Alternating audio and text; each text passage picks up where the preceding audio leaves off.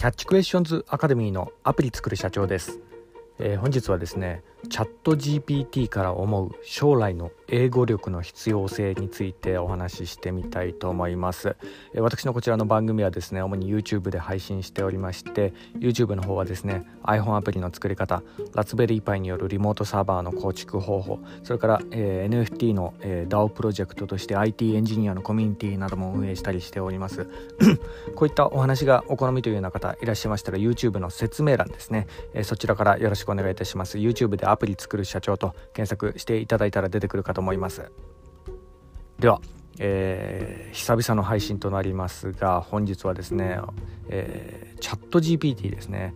これについてお話ししてみたいと思います。またこれがすごい技術が来たかなというようなところで時代の節目をちょっと感じているようなところがあります。で私自身もですねチャット GPT についてちょっと触ってみましてで、まあ、それについてのちょっと、え、感想を、え、少し、え、述べながらまたちょっと、え、そこから思う、え、英語のねえー、将来像ですね。英語の必要性の将来像についてお話ししてみたいと思います、え、ちなみにですねあのチャット GPT に、えー、YouTube のアプリ作る社長について教えてくださいっていうような感じでこう聞いたらですね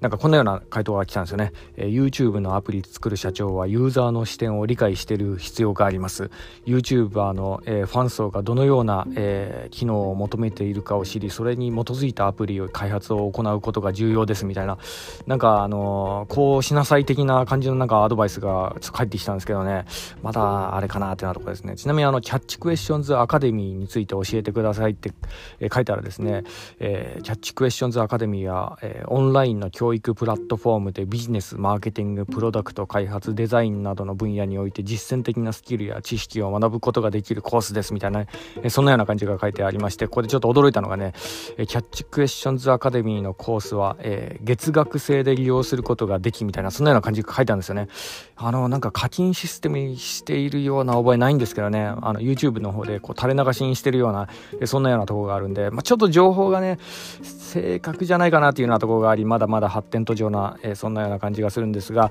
まあ、ただね、あのー、まあ、少ない情報でもこんだけこう自然に日本語でレスポンスできるこの技術はですね、これはちょっと革新的かなというようなところがあり、というのもですね、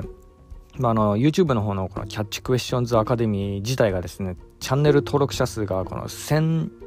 1000人弱なんですよね。うんまあ、こんなような、あの、まだまだこう全然世に広がってないようなこういうようなねちょっと得体の知れない、えー、キャッチクエスチョンズアカデミーみたいなものもですね頑張ってこういう風な感じでレスポンスしてくれるようなところがあるのがねやっぱすごいなっていう風にこう感じたところでもあります。まあ、これね将来これが進化してくると、えー、まあこれはなんかね Google をちょっと飛び越えてきそうな、まあ Google とこう共存するかな。まああの、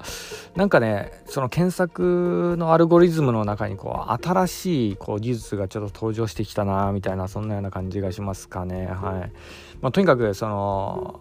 まあ、あの学校とかね大学とかあの辺では今結構問題視されてるようなところがあって、まあ、あのなんかね読書感想文とかねなんか論文の提出とかそういうのにこのチャット GPT 使うとそこそこなものが書けちゃうみたいなんですよね。学生がねなんか宿題する手間が省けるみたいな感じで今こう注目されていて、まあ、炎上したりしてるところもありますけどこの部分はまあなんかね、まあ、これが進化してくるとこういろいろこう世の中で仕事がこうなくなってしまうんじゃないかなというふうに思えてしまったりもしますかね、まあ、ちょうどあのそろばんの技術がこう電卓によって奪われて電卓の技術がエクセルによって奪われるみたいなそういうようなあの時代のもうちょうど節目になるようなねそんなようなあのものなんじゃないかなというふうにこう思っているようなところがあります。でこのチャット GPT の分野でまずその、まあ、どこの職種がというかどういうような技術がこれから取って変わるかなというようなところ、まあ、これがまあ本題でもあるんですが、まあ、その一つがねおそらく翻訳になるんじゃないかなというふうに思っております。でこれまでね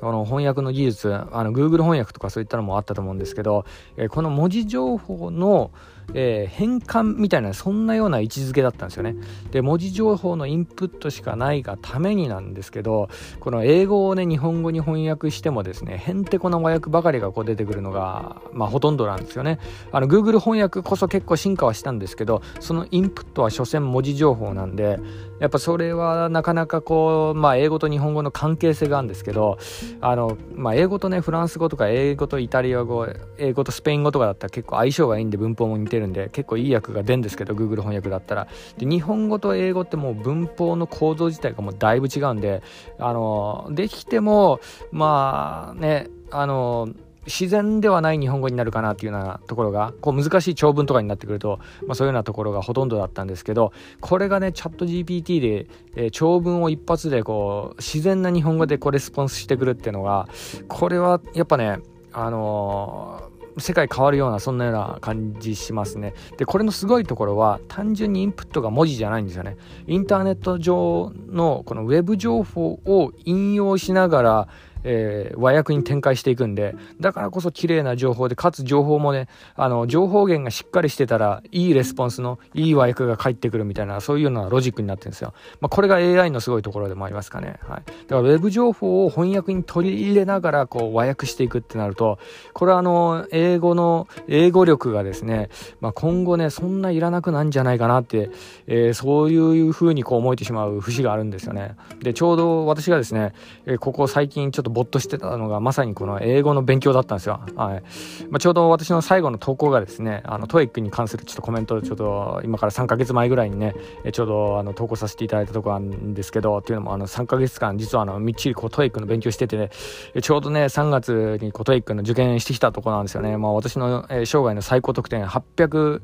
うん十点なんですけど、え、それで、あの、まあ最近英語を使う機会が増えたので、英語力上がったんじゃないかな、みたいな感じでね、久々にこう TOEIC 受けてみたんですけど、こちらの方が結果がですね、800にちょい届かず、700うん十点だったみたいなね、そんなようなところで、畜生って思って、もう TOEIC も900目指してやる的な感じで、意気込んでたところにちょっと入ってきたニュースがこのチャット GPT だったんですよね。で、ふとこう我に返りましてですね、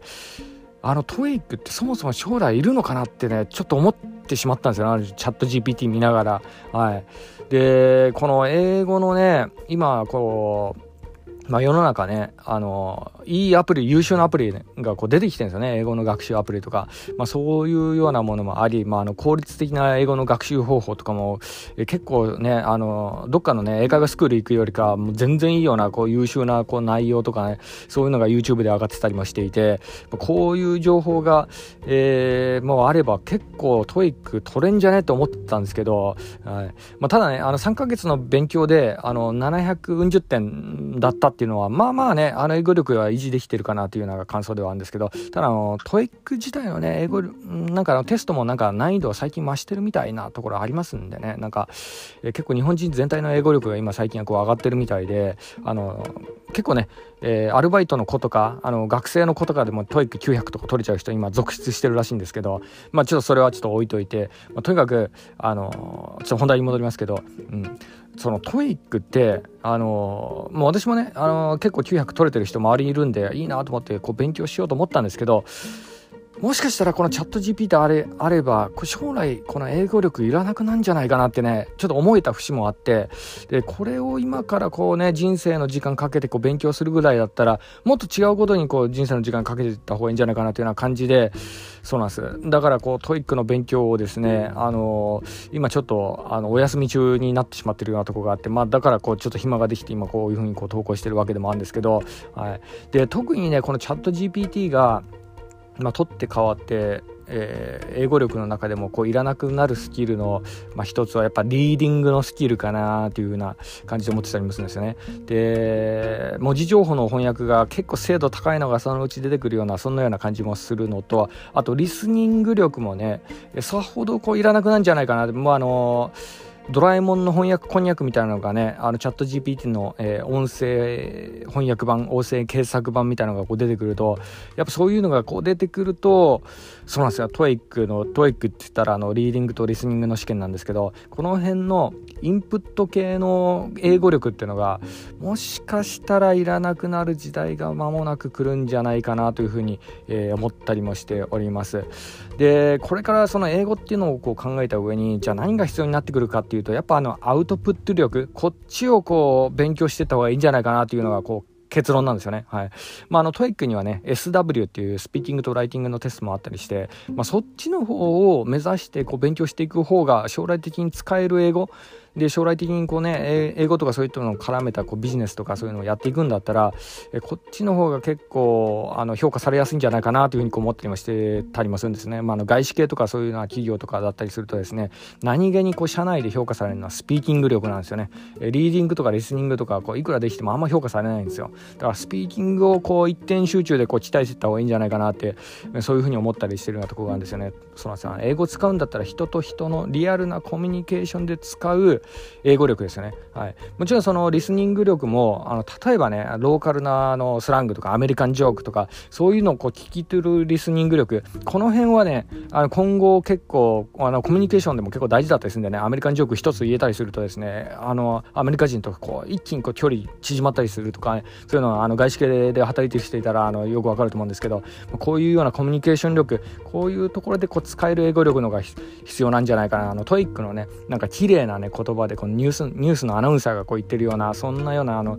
発音でこう言われるそのリスニング力、えー、そこのあの語彙力とかそういうのはあんまりいらないんじゃないかなっていう、まあ、そのような感じでちょっと思えてしまってるようなところがあるんですよね。まあ、チャット GPT もねさすがにねえー、アメリカンジョークとかね、その辺のところとかは、まではね、多分翻訳できないと思いますね、これはね。はい。人間力が必要だったりするんでね、ああいうのね、ああいうあの、ジェスチャーとかオーバーアクションとかああいうのも結構大事だったりするんで、だからこそなんですよね。あの、これからやっぱ英語力鍛えていくんならスピーキング力、まあコミュニケーションに直結する、まあスピーキングとリスニング力ですよね。ここが、まあこれからちょっと勉強する上で大事なんじゃないかなっていう、そういうふうなこう結論にこう至って、まあこういうふうに放送させていただいているようなところでもあります。で、なんですけど私ですね早速、まあ、ここが将来の英語力として一番重要になるんじゃないかなっていうような感じがしてるんでポッドキャストでですね英語の番組ちょっと立ち上げちゃいましたね。はい、まあ、あのちょうど先日アップルに、えー、承認されたんで間もなく公開予定なんですけど、まあ、これでね、えーまあ、あの私もねあのスピーキング力はあんまねない方なんですけど、